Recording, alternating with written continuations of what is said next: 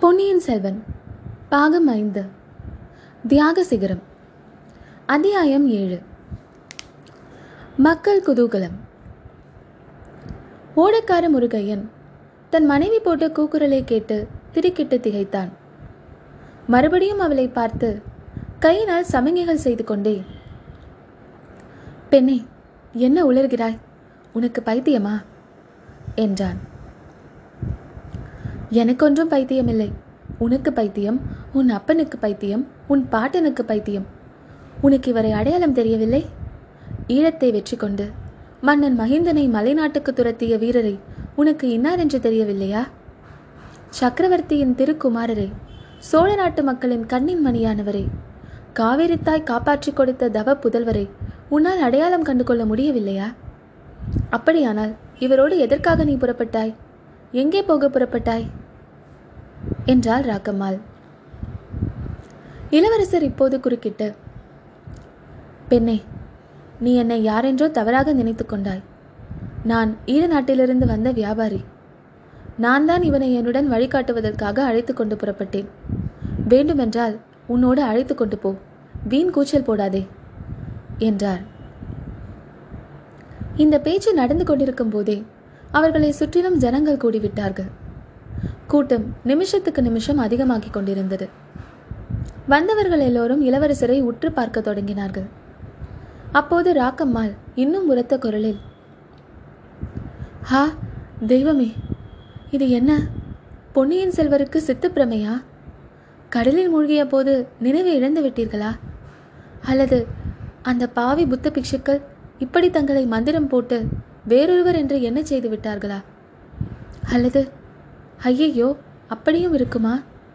தாங்கள் இறந்து போய் தங்கள் திருமேனியில் எவனாவது கூடுவிட்டு கூடுபாயும் வித்தை தெரிந்தவன் வந்து புகுந்திருக்கிறானா? அப்படியெல்லாம் இருக்க முடியாது. கோமகனே, நன்றாக யோசித்து பாருங்கள். தாங்கள் வியாபாரி அல்ல, சுந்தர சோழ சக்கரவர்த்தியின் திருப்புதல்வர். உலகத்தை ஒரு குடை நிழலில் ஆள பிறந்தவர். சந்தேகமிருந்தால் தங்கள் உள்ளங்கைகளை கவனமாக பாருங்கள், சங்கு சக்கர ரேகைகள் இருக்கும் என்று கத்தினாள். உடனே இளவரசர் அருள்மொழிவர்மர் தம் இரு கைகளையும் இறுக மூடிக்கொண்டார். பெண்ணே, நீ வாயை மூடிக்கொண்டு சும்மா இருக்க மாட்டாயா என்று சொல்லிவிட்டு முருகையனை பார்த்து, இது என்ன தொல்லை? இவளுடைய கூச்சலை உன்னால் நிறுத்த முடியாதா என்று கேட்டார். முருகையன் தன் மனைவிக்கு அருகில் வந்து காதோடு, ராக்கம்மா, உனக்கு புண்ணியமாய் போகட்டும், பேசாமல் இரு. இளவரசர் யாருக்கும் தெரியாமல் வியாபாரி வேஷத்தில் தஞ்சாவூர் போக விரும்புகிறார் என்றான். அட பாவி மகனே, இதை முன்னாடியே சொல்லியிருக்க கூடாதா? புத்த மடத்தில் இளவரசர் இருக்கவே மாட்டார் என்று சொன்னாயே, அந்த புத்தியோடு தான் இப்போதும் இருந்திருக்கிறாய். ஐயையோ, என்ன குற்றம் செய்துவிட்டேன்? ஆசை மிகுதியால் உளறிவிட்டேனே. பாவி பழுவேட்டரையர்கள் தங்களை சிறைப்படுத்தி பழிவாங்க சமயம் பார்த்து கொண்டிருக்கிறார்கள். அது தெரிந்திருந்தும் இப்படி தங்களை பகிரங்கப்படுத்தி விட்டேனே. இளவரசே, ஆனாலும் நீங்கள் அஞ்ச வேண்டாம். பழுவேட்டரையர்கள் தங்கள் திருமேனியில் ஒரு அணுவுக்கும் தீங்கு செய்ய முடியாது. என்னைப் போலும் என் கணவனைப் போலும் லட்ச லட்சம் பேர்கள் தங்கள் கட்சியில் நின்று தங்களை பாதுகாக்க ஆயத்தமாக இருக்கிறார்கள் என்றார். உடனே தன்னை சுற்றிலும் நின்ற பெரும் கூட்டத்தை பார்த்து, நான் சொன்னதை நீங்கள் எல்லோரும் ஆமோதிக்கிறீர்கள் தானே? உங்களில் யாராவது பழுவேட்டரையர் கட்சியை சேர்ந்தவர்கள் உண்டா? அப்படியென்றால் அவர்கள் இப்படி முன்னால் வாருங்கள். என்னை முதலில் கொன்றுவிட்டு பிறகு இளவரசருக்கு தீங்கு செய்ய எண்ணுங்கள் என்று அலறினாள். அதுவரையில் அடங்காத வியப்புடன் பார்த்து கேட்டுக்கொண்டிருந்த மக்கள், பொன்னியின் செல்வர் வாழ்க, ஈழம் கொண்ட வீராதி வீரர் வாழ்க என்று ஒரு பெரிய கோஷத்தை கிளப்பினார்கள். அதை கேட்டுவிட்டு மேலும் பல மக்கள் திரண்டு வந்து அங்கே கூடினார்கள். அப்படி வந்தவர்களிலே நாகைப்பட்டின நகரத்தின் என்பேராய தலைவர் ஒருவரும் இருந்தார். அவர் கூட்டத்தை விலக்கிக் கொண்டு முன்னால் வந்து, கோமகனே, தாங்கள் இந்த நகரின் சூடாமணி விகாரத்தில் இருந்து வருவதாக கேள்விப்பட்டோம். அந்த வதந்தியை நாங்கள் நம்பவில்லை. இப்போது உண்மை அறிந்தோம். நேற்று அடித்த பெரும் புயல் இந்த நகரத்தில் எத்தனையோ நாசங்களை விளைவித்திருக்கிறது. ஆனாலும் தங்களை புத்த விகாரத்திலிருந்து பத்திரமாக வெளிக்கொணர்ந்ததே, அதை முன்னிட்டு புயலின் கொடுமைகளையெல்லாம் மறந்து விடுகிறோம். இந்த நகரில் தங்களுடைய பாதம் பட்டது இந்த நகரத்தின் பாக்கியம் என்று கூறினார். இளவரசர் இனிமேல் தன்னை மறைத்து கொள்ள பார்ப்பதில் பயனில்லை என்று கண்டுகொண்டார். ஐயா, தங்களுடைய அன்புக்கு மிக்க நன்றி. இந்த நகர மாந்தரின் அன்பு என்னை பரவசப்படுத்துகிறது. ஆனால் வெகு முக்கியமான காரியமாக நான் தஞ்சாவூருக்கு அவசரமாக போக வேண்டியிருக்கிறது. பிரயாணம் தடைப்படக்கூடாது என்பதற்காகத்தான் இப்படி வியாபாரியின் வேடம் பூண்டு புறப்பட்டேன். எனக்கு விடை கொடுங்கள் என்றார். அப்போது கூட்டத்திலிருந்து ஒரு குரல் கிளம்பியது. கூடாது கூடாது, இளவரசர் இங்கே ஒரு நாளாவது தங்கி ஏழைகளாகிய எங்களின் உபச்சாரத்தை பெற்றுக்கொண்டுதான் புறப்பட வேண்டும் என்று உரக்க சத்தமிட்டு கூறியது அக்குரல். அதை பின்பற்றி இன்னும் ஆயிரம் ஆயிரம் குரல்கள். கூடவே கூடாது, இளவரசர் ஒரு நாளாவது இங்கே தங்கி இளைப்பாறை விட்டுத்தான் போக வேண்டும் என்று கூச்சலிட்டன. என்பேராயத்தின் தலைவர் அப்போது, கோமகனே, என் நகர மக்களின் அன்பையும் உற்சாகத்தையும் பார்த்தீர்களா? எங்கள் உபச்சாரத்தை தாங்கள் ஏற்றுக்கொண்டு ஒரு வேளையாவது எங்கள் விருந்தாளியாக இருந்துவிட்டுத்தான் போக வேண்டும். புத்த பிக்ஷுக்கள் செய்த பாக்கியத்தை நாங்கள் செய்யவில்லையா?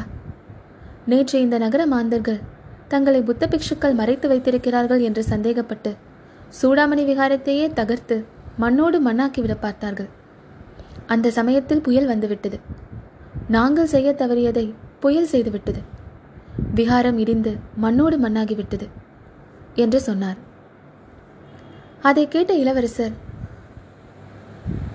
ஐயா, தாங்கள் புத்த பிக்ஷுக்கள் மீது குற்றம் சுமத்தியது சரியல்ல. என்னுடைய வேண்டுகோளுக்காகவே பிக்ஷுக்கள் புத்த விகாரத்தில் என்னை வைத்திருந்தார்கள். நோய்வாய்ப்பட்டு உயிருக்கு மன்றாடிய என்னை யமனுடைய பாசக்கயிற்றிலிருந்து காப்பாற்றினார்கள். சூடாமணி விகாரம் விழுந்து விட்டது என்று கேட்டு என் மனம் வேதனைப்படுகிறது. அதை திருப்பி கட்டி கொடுப்பது என்னுடைய கடமை என்றார். ஆஹா, இதெல்லாம் முன்னரே எங்களுக்கு தெரியாமல் போயிற்றே. இப்போது தெரிந்துவிட்டதால் சூடாமணி விகாரத்தை நாங்களே புதுப்பித்து கட்டி கொடுத்து விடுவோம். இளவரசே, தாங்கள் ஒருவேளை எங்கள் விருந்தாளியாக மட்டும் இருந்துவிட்டு போக வேண்டும் என்றார் என்பேராயத்தின் தலைவர். ஆமாம் ஆமாம் என்று 10,000கணக்கான மக்களின் குரல்கள் எதிரொலி செய்தன. இளவரசே, இங்கு தங்குவதனால் ஏற்படும் தாமதத்தை சரிப்படுத்திக் கொள்ளலாம். தாங்களும் கால்நடையாக புறப்பட்டிருக்கிறீர்கள். புயல் மழை காரணமாக சோழ நாட்டு சாலைகள் எல்லாம் தடைப்பட்டு கிடக்கின்றன. நதிகளிலெல்லாம் பூரண வெள்ளம் போகிறது. கால்நடையாக சென்று எப்போது போய் சேர்வீர்கள்? தங்களை யானை மீது வைத்து ஊர்வலமாகவே அனுப்புகிறோம். தங்களுடன் நாங்கள் அனைவரும் வந்து தஞ்சாவூருக்கே கொண்டு விட்டு வருகிறோம் என்றார் என்பேராயத்தின் தலைவர். அவர் பேசிக்கொண்டிருக்கையில் ஜனங்களின் கூட்டம் மேலும் அதிகமாகிக் கொண்டிருந்தது. இளவரசர் யோசித்தார். காரியம் என்னவோ கெட்டு போய்விட்டது. ரகசியம் வெளியாகிவிட்டது. ராக்கம்மாள் மூடத்தனமாக கூச்சலிட்டு வெளிப்படுத்திவிட்டாள். மூடத்தனத்தினால் வெளிப்படுத்தினாளா அல்லது வேறு ஏதாவது நோக்கம் இருக்குமா? எப்படி இருந்தாலும் இந்த நகர மக்களின் அன்பை மீறிக்கொண்டு உடனே புறப்படுவது இயலாத காரியம். அதனால் இவர்கள் மன கஷ்டத்தை தான் அடைவார்கள். அதோடு உத்தேசத்தில் உள்ள நோக்கம் மேலும் தவறினாலும் தவறிவிடும். மத்தியானம் வரையிலாவது இருந்து இவர்களை சமாதானப்படுத்திவிட்டுத்தான் போக வேண்டும்.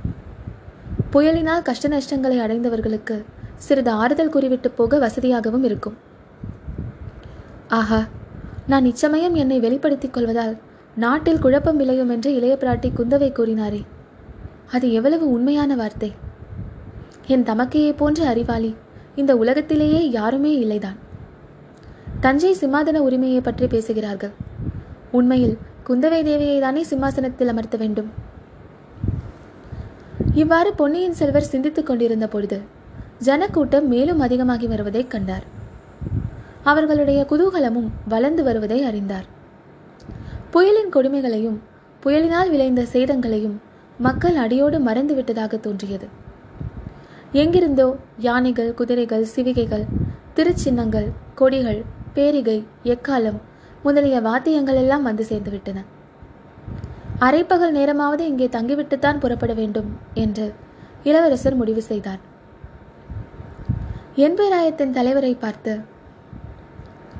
ஐயா, இவ்வளவு மக்களின் அன்பையும் புறக்கணித்துவிட்டு நான் போக விரும்பவில்லை. பிற்பகல் வரையில் இங்கே இருந்துவிட்டு மாலையில் புறப்படுகிறேன். அதற்காவது அனுமதி கொடுப்பீர்களா என்றார்.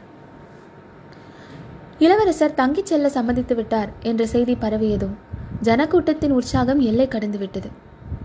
குதூகலத்தை வெளிப்படுத்தும் வழிகளை கடைபிடிக்க தொடங்கினார்கள். வாத்தியங்கள் முழங்கத் தொடங்கின. ஆங்காங்கே வீதிகளில் கத்தி விளையாட்டு, கழி விளையாட்டு, குறவை கூத்து முதலியவை ஆரம்பமாயின.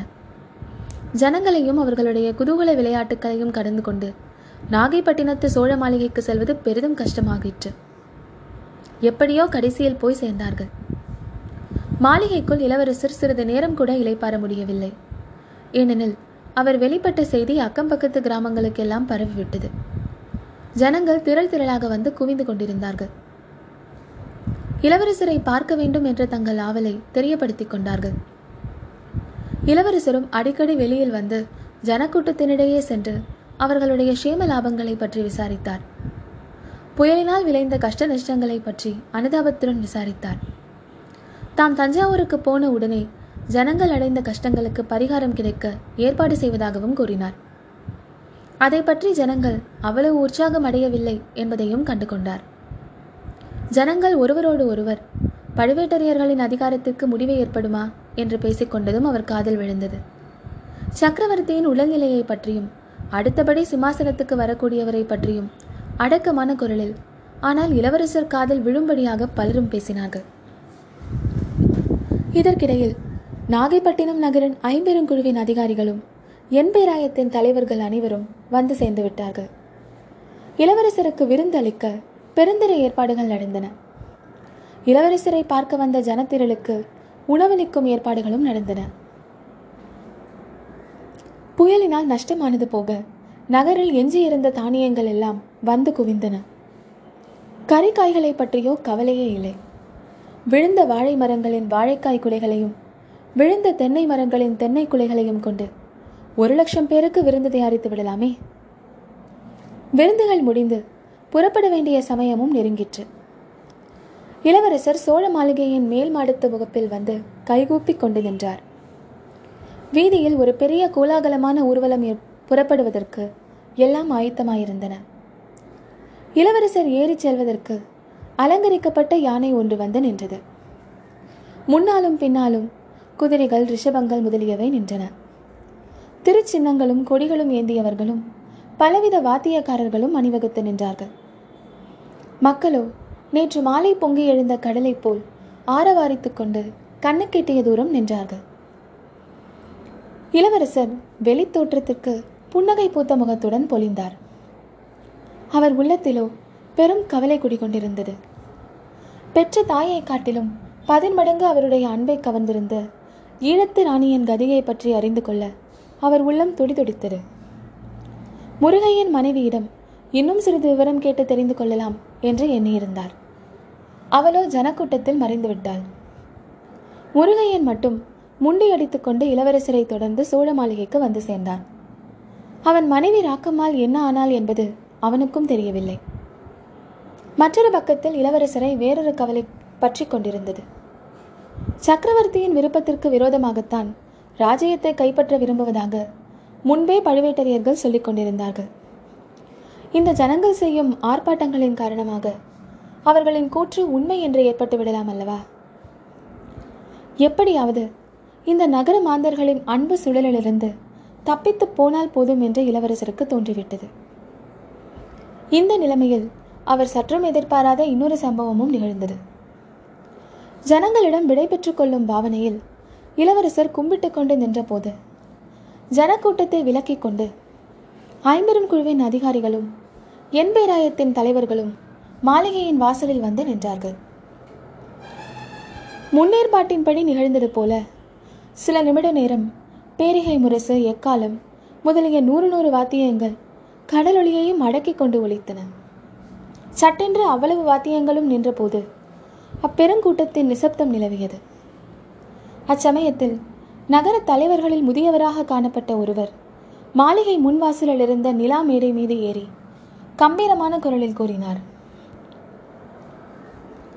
பொன்னியின் செல்வா, ஒரு விண்ணப்பம். நாகை நகரையும் அக்கம்பக்கத்து கிராமங்களையும் சேர்ந்த ஜனங்களின் சார்பாக ஒரு கோரிக்கை. சக்கரவர்த்தியின் உடல்நிலையை பற்றி நாங்கள் அனைவரும் கவலை கொண்டிருக்கிறோம்.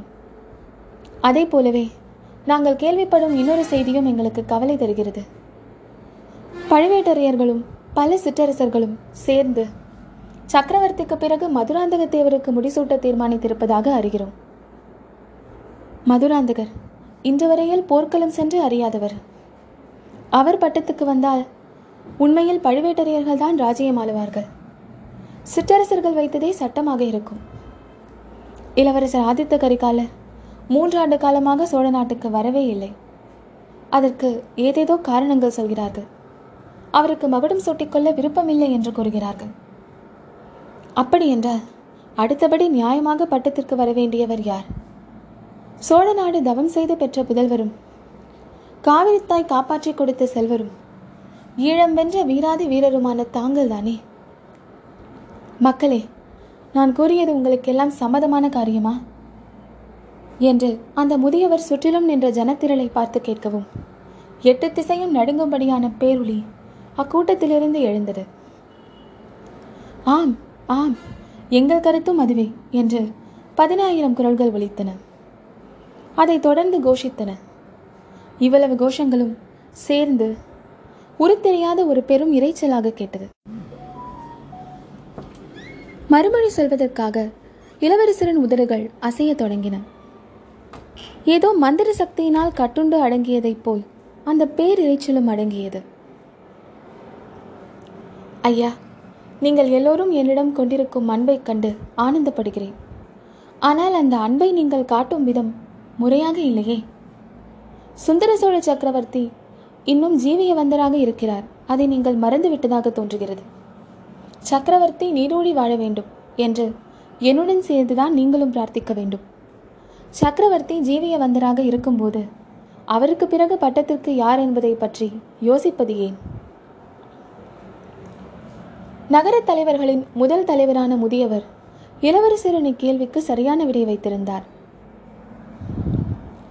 பொன்னியின் செல்வா, சோழ நாட்டில் ஒரு மன்னர் உயிரோடு இருக்கும் பொழுதே அடுத்தபடி பட்டத்திற்குரியவர் யார் என்பதை நிர்ணயித்து விடுவது தொன்று தொட்டு வந்திருக்கும் வழக்கம்தானே. மதுரை கொண்ட வீரரும் தில்லையம்பலத்து கோவிலுக்கு பொற்கூரை வைந்தவருமான மகா பராந்தக சக்கரவர்த்தி தம் காலத்திலேயே தமக்கு பின் பட்டத்திற்கு வரவேண்டியவர்களை முறைப்படுத்தி விடவில்லையா? அதன்படி தங்கள் தந்தை சிம்மாசனம் ஏறவில்லையா என்றார். ஆமாம், அதனால் இப்போதும் அடுத்த பட்டத்திற்குரியவரை பற்றி சக்கரவர்த்தி தானே தீர்மானிக்க வேண்டும். நீங்களும் நானும் அதை பற்றி யோசிப்பதும் பேசுவதும் முறை இல்லையே என்றார் இளவரசர்.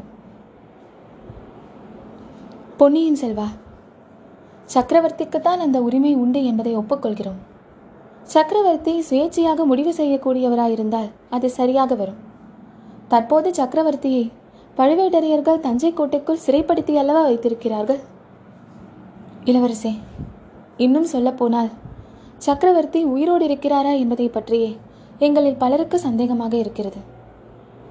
தங்களுடன் தொடர்ந்து தஞ்சைக்கு வந்து அந்த சந்தேகத்தை தீர்த்து கொள்ள விரும்புகிறோம். அதிர்ஷ்டவசமாக சக்கரவர்த்தி நல்லபடியாக இருந்தால் அவரிடம் எங்கள் விருப்பத்தை தெரிவித்துக் கொள்வோம். அவருக்கு பிற்பாடு தாங்கள்தான் சிம்மாதனம் ஏற வேண்டும் என்று விண்ணப்பித்துக் கொள்வோம். பிறகு சக்கரவர்த்தி முடிவு செய்கிறபடி செய்யட்டும்.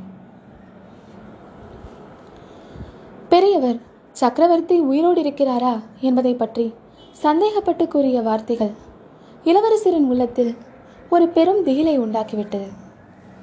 இத்தனை நாளும் அவர் அறிந்திருக்காத வேதனையும் பீதியும் ஏற்பட்டன. சக்கரவர்த்தியின் உயிருக்கு ஏதோ ஆபத்து நெருங்கிவிட்டது. அதை தான் தடுக்க முடியாத தூரத்தில் இருப்பதைப் போலவும் ஒரு பிரமை உண்டாயிற்று. ஈழத்து ராணியை யாரோ மூர்க்கர்கள் பலவந்தமாக பிடித்து கொண்டு போன விவரமும் நினைவுக்கு வந்தது. இனி ஒரு கணமும் தாமதிக்காமல் தஞ்சை போய் சேர வேண்டும் என்ற பரபரப்பு ஏற்பட்டது. ஒரு சில வினாடி நேரத்தில் இளவரசர் தாம் செய்ய வேண்டியது என்ன என்று தீர்மானித்துக் கொண்டார். இவர்களுடன் வாதமிட்டு கொண்டிருப்பதில் பயனில்லை.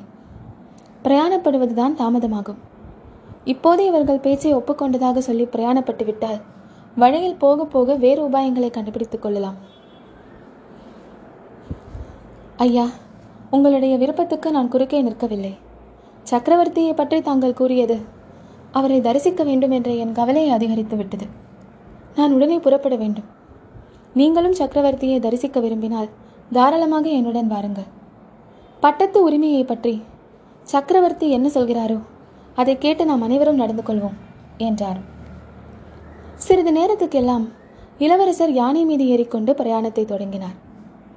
ஆயிரக்கணக்கான மக்கள் அடங்கிய ஒரு மாபெரும் ஊர்வலம் தஞ்சையை நோக்கி புறப்பட்டது. போக போக இளவரசருடன் தொடர்ந்த ஊர்வலம் பெரிதாகி கொண்டிருந்தது.